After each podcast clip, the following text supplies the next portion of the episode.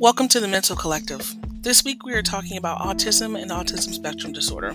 I'm joined by Jacqueline Coleman, who will be talking with me about her experiences with autism and parenting a child with autism.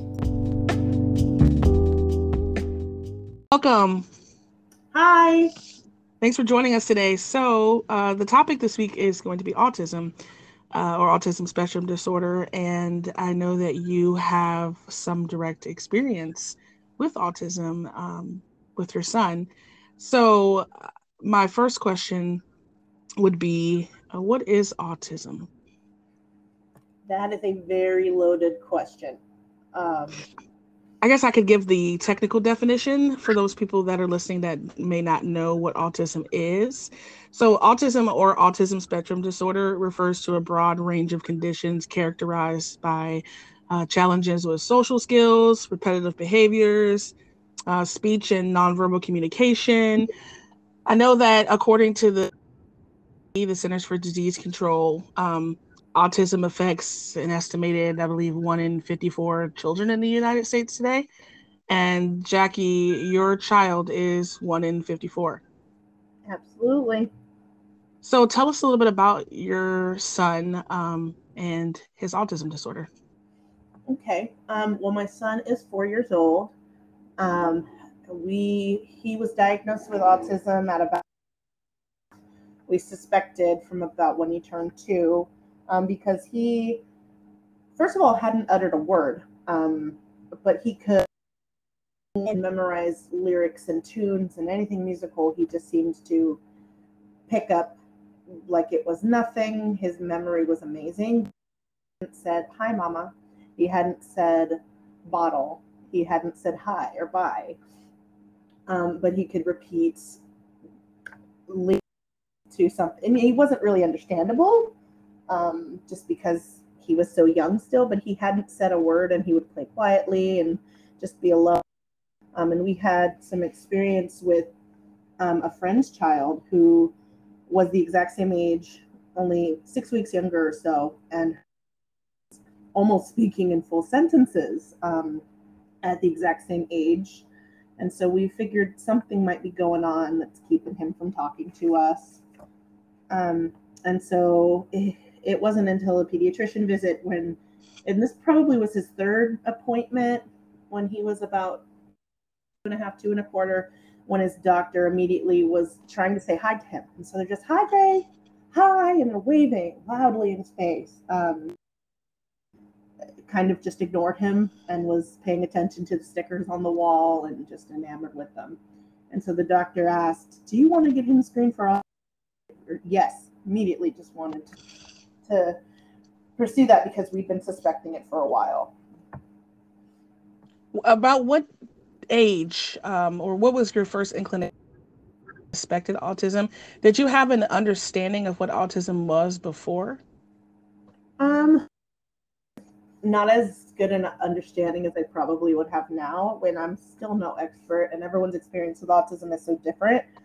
Um, and a lot of the stereotypes about autism don't affect every kiddo. So I still have a lot to learn, I'm sure. And at that point, I definitely, all I knew was, oh, they don't talk and they don't make eye contact and um, they don't like people. And like, that's not at all, especially in our situation. Um, and he had no problem with eye contact either. So it was just, it was kind of a mess because he just hadn't talked and he interested in kids his own age. So we were pretty positive he had autism, but at the same time, he didn't fit the criteria of what society said autism looked like. We had a lot to learn. How how hard was it to get him tested? I mean, find that you know getting the diagnosis was easy. Um, you mentioned it was about when he was about two and a quarter. So, I mean, did you have to go into the doc? Like, what doors did you have to knock on to like get this diagnosis?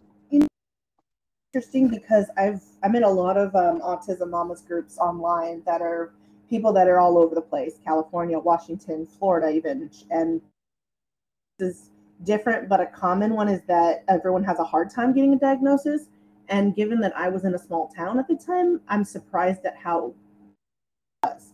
Um, so we were at this smaller clinic, and that's where the pediatrician told us, "Oh, do you want to get him evaluated?" And they had a developmental pediatrician that could diagnose autism, but it wasn't a they call it the big diagnosis, which has to be done by a, I guess, experienced pediatrician. I don't know. Um, I don't know if I'm allowed to say like where we're from and all that. So, but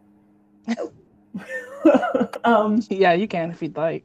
Okay, cool. So we were in Washington, um, in this small town in Washington. They could give us a diagnosis, but we had to go to OHSU, the major diagnosis, and that's the diagnosis that he can get access to SSI, to more services other than just ABA and occupational therapy. So the diagnosis we got with the small clinic took about three months to get um, that we were able to get him started on early intervention and um, an IEP for speech and OT.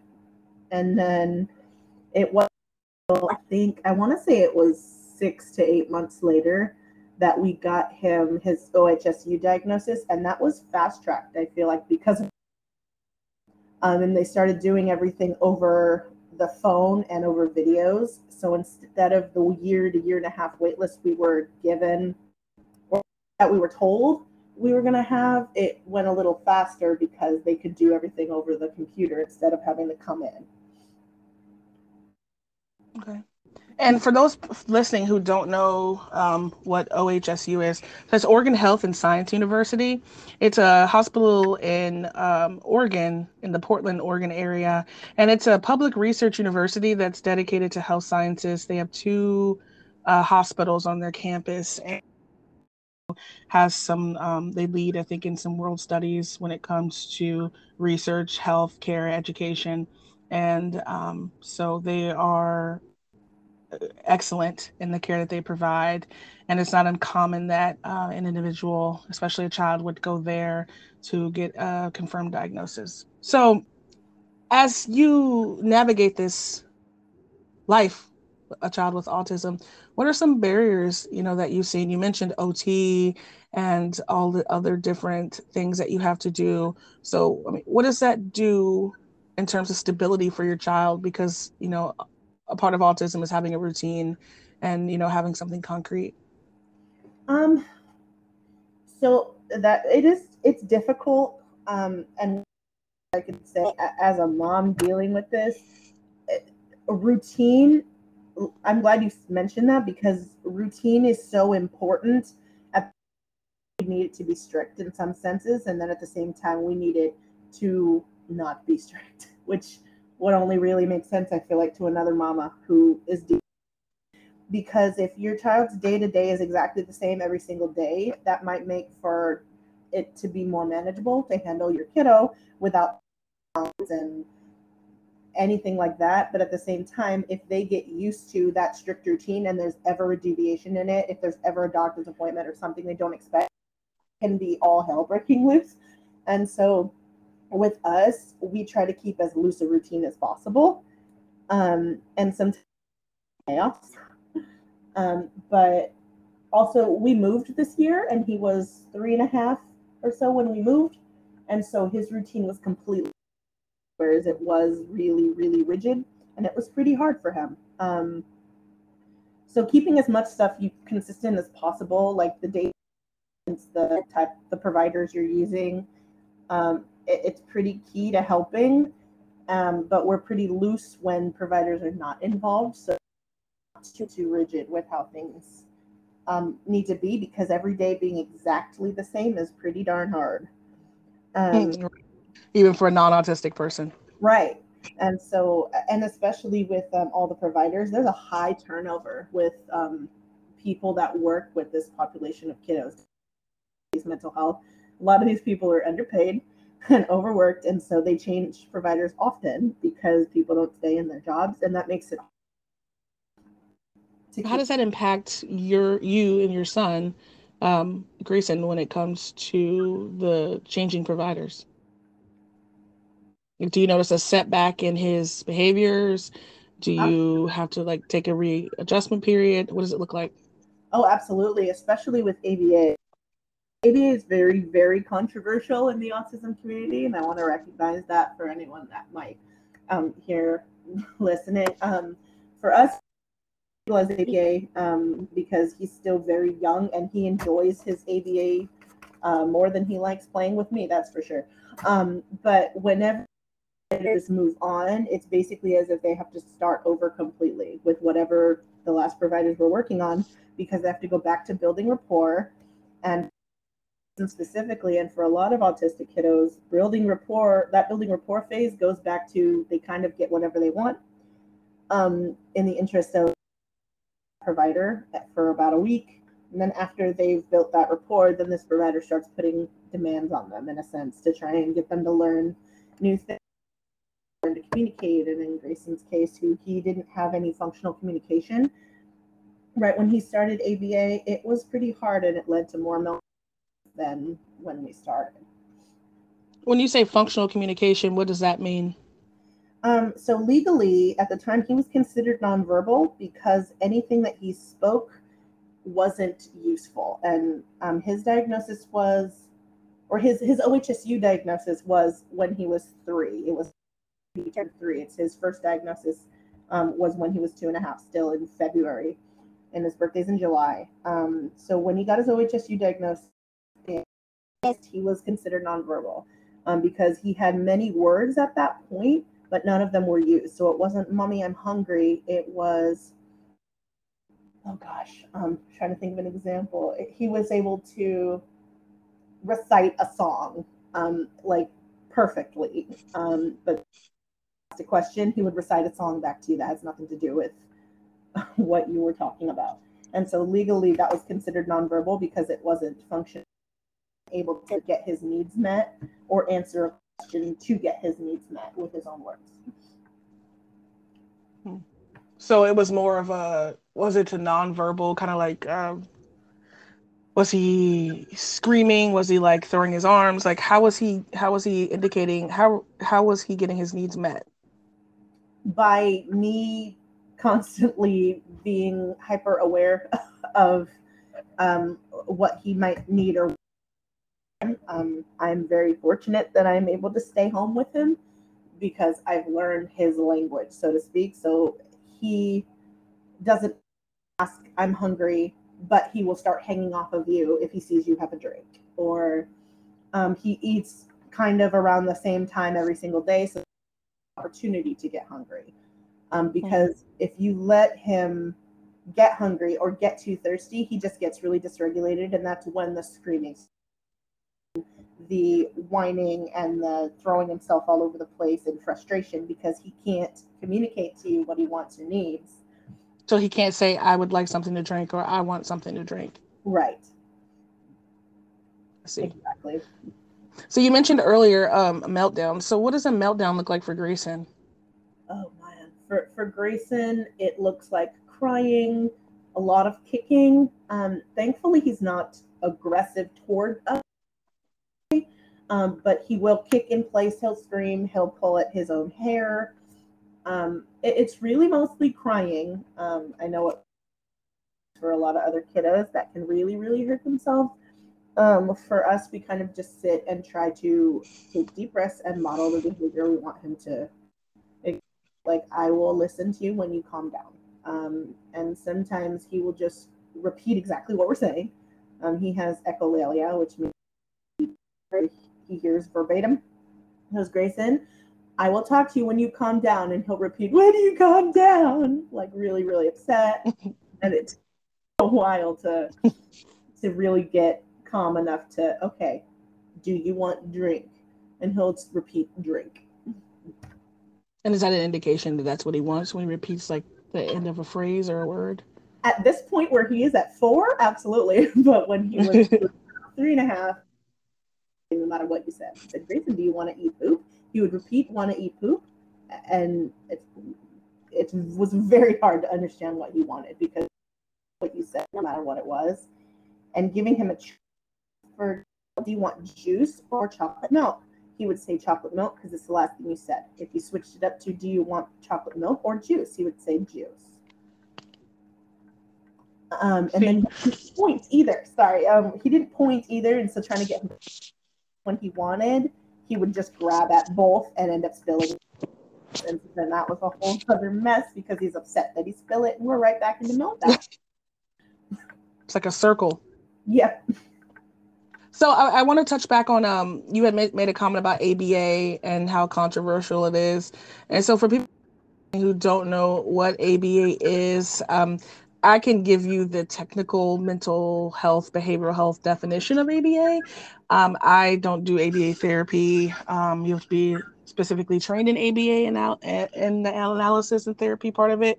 Uh, not my medium that I use, um, but ABA is a type of therapy that can improve social communication and learning skills through reinforcement strategies. So many experts consider ABA to be the gold standard treatment for children with autism autism spectrum disorder or other developmental conditions. Um, Jackie, you mentioned that you know ABA can be controversial. Can you talk a little bit about why ABA can be controversial, or if there's any like um, negative feedback that you've received for having your child in ABA? Um, sure. Um, totally stop me if I get out of hand because there's there's a lot when it comes to ABA. Um, so I can, I'm not an autistic adult, so I cannot really speak for autistic adults um, directly, but I can my experience. Maybe 75% of the autistic adults that I have spoken with over time all do not approve of ABA and they call it abusive and etc like maybe long before was it would stop people's stimming behaviors, which might be arm flapping or skin picking that's not considered normal to society. ABA would aim to stop those behaviors to make them look and appear normal to society. Maybe it's to avoid maybe it's just so that they think they can function better in the job, etc. In our experience in ABA now, that does not happen. They don't work on his stimming behavior. They don't try to stop behavior that he his sensory seeking behavior none of that is tried to they don't try to stop that so i understand how that can be seen as abusive. But our experience is not like that and i'm i understand why some people find it abusive if that's their experience. Um so where was i? That autistic adults find it abusive. Some parents feel like anytime that aba is trying to teach them things that are not easy for them that we should not not even try because oh that's hard for them so don't even try to teach it to them. They they just live in that way and everyone's entitled to their own opinion um, obviously but i feel like in certain in a certain sense teaching kids at this age we're teaching them everything at this age anyway. And so everyone's going to struggle with something at some point. It just so happens that our kiddos struggle with um, and so eh, some of it seems force forcible or like we're forcing our kiddos to do some of the things in ABA in the interest of like helping them learn how to do it. And I, I'm I don't even know if I'm um, it's it's hard to explain because when kids are this young, they're so impressionable so I think it's really just up to a parent's discretion whether or not they want their kiddo to learn things that are going to be hard for them just because of something different than um, someone who's not autistic. So when Grayson is on, is in ABA, um, is that like in your home? Do you take him to a place? Do you sit in on those ABA sessions? Yes. So our personal preference with ABA, because of its bad reputation, um, our preference in home because I am a stay at home parent and I can watch what's going on at all times. Um, when we chose our ABA provider, we had a choice between five or six providers. I had to call these providers to find out hi, are you going to work on his stimming behaviors, even if I tell you that that's not working on? And the four that I called said that yes, we would still work on that even if you didn't want to because it's in the best interest of your child. And those people were not chosen because didn't or I didn't agree with that. Um, and so I chose a provider that said, no, you as the parent are like essentially you have a on with your child, and if that's not a behavior you want um, to work on stopping, we're not going to work on it. And so I chose a provider that chose not to work on the stimming if I want to work on that. And instead, they're social. Uh, they're focusing on things that he really does need help with, like social communication and social interaction, being able to communicate with us what he wants and needs, like "mommy, I'm thirsty," things that he struggles with, like big and small, um, things that change often. Um, he doesn't have trouble with things that um, are always the same, like one plus one will always equal two. He doesn't have that. The alphabet is always A through Z. But he has more difficulty with things like big and small because a computer mouse is big compared to a rice kernel. But a big bookshelf is also big compared to a box of Kleenex, uh, for example. So they work on things that we want to work on that you struggle with and not things that society might necessarily want um, autistic kiddos to work on. Okay. Have you um, improvements uh, since starting ABA or the, or OT? You mentioned OT, which I'm assuming is occupational therapy. Yes. Um. So improvements working with ABA. If nothing, or if nothing else, at first it just gets him used to dealing with someone other than mommy and daddy. Um, and he's not necessarily a quarantine kiddo, but his once he was two, two and a half, it was when COVID had happened, and so there's not a lot of opportunity social with other kiddos and other people, and so just having providers be able to come into the home, and he has to get used to this is an adult, and we listen to adults because we're we're learning how to be safe and etc. So it was helpful in that sense that there was more than just me and daddy in his life, mm-hmm. and he had to get used to providers just because of the schedule we needed for his occupational therapy, um, etc. Um, he knows they were occupational stuff as well, and so now he's he knows what next to and above and below and what those things mean, um, as well as can take turns when playing a game. Whereas when he started at maybe three, three and a half, he was not there at all. He would just everything is and he was hitting and throwing fits over no, he doesn't want to share. Um, he still doesn't share for the record. Uh, oh gosh. And then occupational therapy, they work on things like low muscle tone um, and jumping and holding And there's a lot of things um, occupational therapy wise that he still struggles with a lot because it has not been consistent.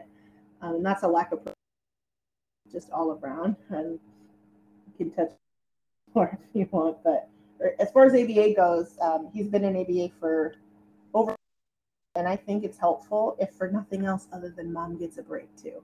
Like I could watch them on a video monitor and take a shower.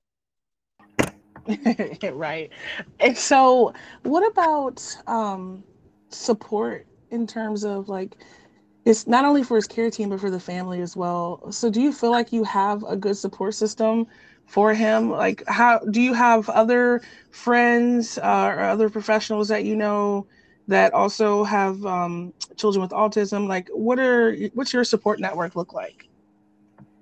Um it could be better like i said i do have those autism mamas groups on facebook but sometimes they can be more triggering than not just because some of the parents in those groups are all autistic adults who have autistic children. And so when you go on there for support saying, Oh, does anyone ever deal with this? And you want to rant about your kiddo, but you can't be attacked.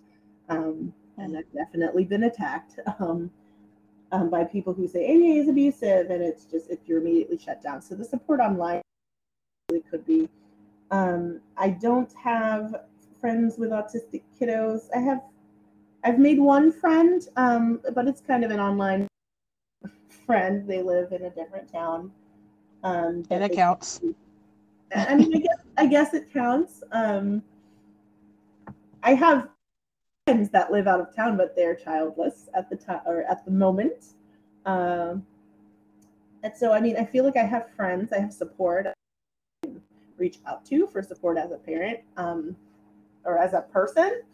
Um, but parenting support's just a little different when you have parents who understand a little bit different, and I don't necessarily have other autism mama friends, but friends and family is nice too. It just depends. I'm a little bit of a hermit, so I'm okay not having to. so then, what about with Grayson? Um, you know, you mentioned, you know, you kind of this whole um, time we've been together, you've talked about some of his functioning um, and how he kind of interacts with the world around him. But what is his level of functioning um, in terms of like education, in terms of, we talked about communication, but eh, where is he at on the education level? Um, so this is where Grayson is pretty unique um, and I would say remarkable. I'm biased, but um, autistic kid all autistic kiddos are brilliant in their own way let me just say that first of all. Um, especially when you take the time to understand kiddo like communicates and what they love. Uh, autistic kiddos are known for being spectacular with knowing knowledge about their dinosaurs or countries or the Guinness Book of World Records, like anything that they something that sparks an autistic kiddo's interest, they can become an absolute genius and you can learn absolutely everything from them. Um, I've learned so much from my kiddo. So, um, my son at this point, he's not verbal anymore because he's gained a lot of functional communication through speech and ABA and us working with him. And right now, educationally and academically, he, and he's doing first grade curriculum right now. Um, wow. Flying through it. It's it's not hard for him at all. It seems impresses us every single day with how smart he is. Um, we we suspect he may have um, savant syndrome. Oh gosh, I don't have a definition for that either. But yeah, it's like a photographic memory, um, and this is something he's since he was only two, uh, 18 months and two years old. He knew the ABCs when he was only 18 months old. Um, and just these things that I meant don't change, things that are always the same, he has zero struggles with, and he actually excels at them a lot. So, for example, he knows the world. He knows everyone, every single one. Wow. Um, uh, he he knows all the capitals of the 50 United States. Um, uh, gosh, he can read fluently um, at probably a second or third grade level at this point words by sight and being able to uh, sound some of them out. Um, gosh, so so he still won't say, but he will read me. A, gosh, I'm trying to think of a book that's harder than a very hungry caterpillar. Charlie and the Chocolate Factory, something. But he could read me a second grade book, no problem. But he won't tell me, "Mommy, I'm thirsty" or "Mommy, I'm hungry." So it's just these. He's and very frustrating at the same time. Have you ever gotten a confirmed diagnosis of savant syndrome? And for those who um, are listening, savant and who don't know what savant syndrome is, savant syndrome is a rare condition um, with a in which a person who has significant mental disabilities demonstrates certain abilities that are far in excess of average. And so essentially, this individual will excel at things that are related to memory. Um, that can include like uh, amazing math skills, rapid calculation, artistic um, ability, map making, musical ability, um, and all of those. And so you kind of touched on that and said that you believe that he may have that. Have you gotten a confirmed diagnosis of that or looked into that? So, as far as from his doctors and his providers, alike in Washington and in California, there is no definitive diagnosis for savant syndrome. I don't know if that's true, but that's what I've been told but I his pediatrician has said, oh, he definitely has savant syndrome. His he has a photographic memory, if nothing else. Um, and T and his speech teachers have both said the same thing. Have you looked into savant syndrome? And I told him I've looked into it, but I don't look. I haven't found anywhere that will give him a diagnosis. Thing that they suspect, and the doctor will tell you if they think he has it or not. I need to do more research. Important to me to get a label, like really a diagnosis on it if it's not going to happen, but it would just be interesting to know. So, so far, I've well, not found anything. well, you know, savant syndrome is, is estimated to affect about one in a million people. And among those with autism, one in 10 to one in 200 have savant syndrome to some degree. That's even know Yeah. that statistics. That's pretty cool. Yeah. So sounds to me like that's uh, pretty awesome. We're very proud of him much. Most adults don't know all of the countries, let alone some I don't for sure. so when you talk about how you know he excels at um, uh, subjects, is there any particular subject in school that he excels at the most? How I guess I'm wondering about like math, because math, I would like to say that it's not, it doesn't change, but it does change, especially with this new wave of math. We won't get on that tangent. So how does he do with like math and numbers? Um, he loved math and numbers, so he he preferred math and numbers over reading for a while. Actually, lately he's been into phonics um, more, but he memorizing skip counting a year ago, and he's four years four months old.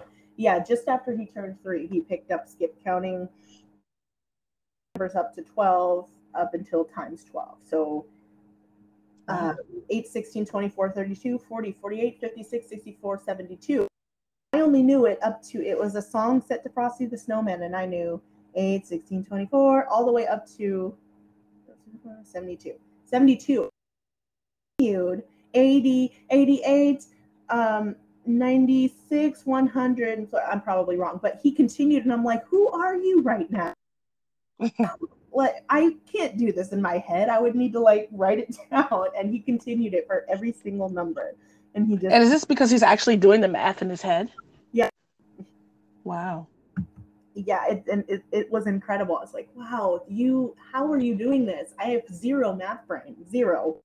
Get it from me because I cannot I cannot do math to save my life. But he can add, he can subtract, and he's multiplying already.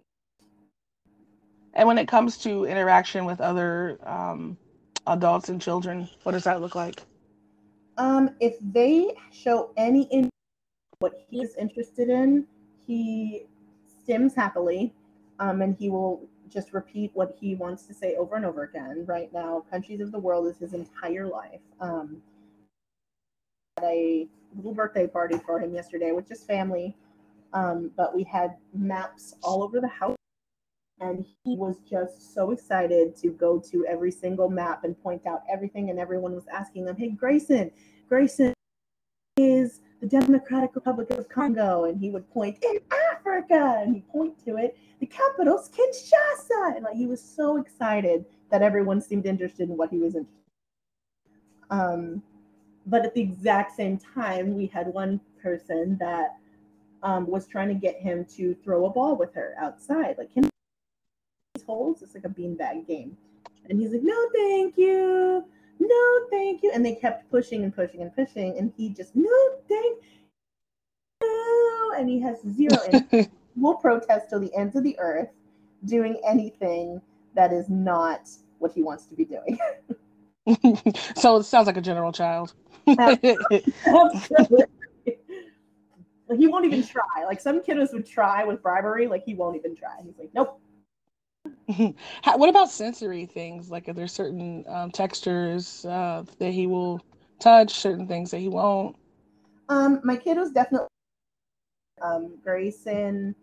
Uh, I, I feel like there are two categories. They say there are sensory seekers and sensory avoiders. He's hundred percent a sensory seeker. He avoid most things. He loves um, sand and slime and putty, though he hates Play-Doh to me because he likes everything else that has similar textures. Um, but he also he walks on his tiptoes, and at first, um, occupational therapist told us, oh, his Achilles is really tight from the toe walking, so we need to try and flatten his feet. And we did that for about six, eight months, um, and tried to get his feet flattened. And over time, his Achilles is not tight anymore. Like today, his Achilles is no longer tight, and his OT or has um, determined it's all sensory that he's walking on his tiptoes. He does it because it feels good in a sensory way, not because it hurts. And it used to be that we think it hurts him to flatten his feet because it stretches that Achilles that's really tight. Well, since we were working on it, we got him a trampoline so he flat footed. Um, we got him flat shoes like Converse to uh, try to encourage him to go flat foot. And he started going flat foot maybe 25% of the to 75% he was tiptoeing. But that 25% was enough to loosen up his Achilles. But now he still tiptoes because that's what he prefers. And so we don't try to anymore because the OT determined it's not really a problem anymore. It's just a sensory thing. wow. Wow. So overall, it sounds like, you know, there's so many different pieces to um, having a child with autism. It's not just cut and dry. Seems like it's ever changing. My question, you know, as we as we come to a close and we wrap this up, um, what are some things that you would like people to know about autism? Maybe some stigmas that are out there that you'd like to talk about. Um, tell us, you know, what it means to you as a mother who has an autistic child. You know, what can society do? You know, what can we not do? Talk to us about that. I can only think like through example to start out. Um, I I was like the type of person who's having kids, but if I do, gosh, I hope they aren't autistic. Um, and to this day, saying that and knowing that I have an autistic child who I love to pieces and wouldn't change for it's sad because my lack of information on autism is what shaped how I felt about it. Um, and so just knowledge is power. Encourage anyone and everyone to like learn about what autism can look like for people also know that autism does not look the same for every individual. Like we a lot of similarities in our kiddos, but there's going to be a lot of differences as well. Um, I took an ABA training to be a um, behavior therapist for a time. It did not last. I did not like the work, but I took the training and I learned a lot about what it could look like in kiddos and saw some of it in my kiddo and some of it that I didn't. Um, but just know every kiddo or every person is incredibly different. There are some people that, gosh, love or and would prefer to be called autistic. There are some who find being called autistic an insult. And so it's just ask questions um, when you have them and find out what each individual person wants. Don't treat them like their disorder, treat them like a person living with that disorder or gosh what do you even call autism anymore? Because there's so much controversy. It being called a disorder or just a difference um, and everyone is different. Some people will own it and be proud to say that they are part of that community. So it's just like with anybody um, treat them like a person um, and ask questions if you have them gosh, uh, I used to silently judge other moms in public if their kiddo was screaming in the cereal aisle. Try not to judge moms because you have no idea what they're going through. Um, maybe that kiddo doesn't have any self regulation skills, and so it's not a mom because she didn't discipline her kid to not scream in the store. Maybe it's that kiddo's having a meltdown because the aisle is way too bright and there are way too many people around. They're just overstimulated and overloaded and it's not about the box of Trix at all. Um, there's just so much to it. Just don't judge other people. People and ask questions and learn as much as you can where you can and I would say that a lack of education and awareness about autism are probably the top reasons behind the stigma, you know, but stigma is considered one of the major problems that are experienced by parents of children with autism. Absolutely. Uh, thank you so much for your time today, Jackie. It's been great talking to you and and finding out more about the world of autism. Through my eyes, at least, like I said, everyone. I'm glad to help, and thanks for having me. Yes, thank you.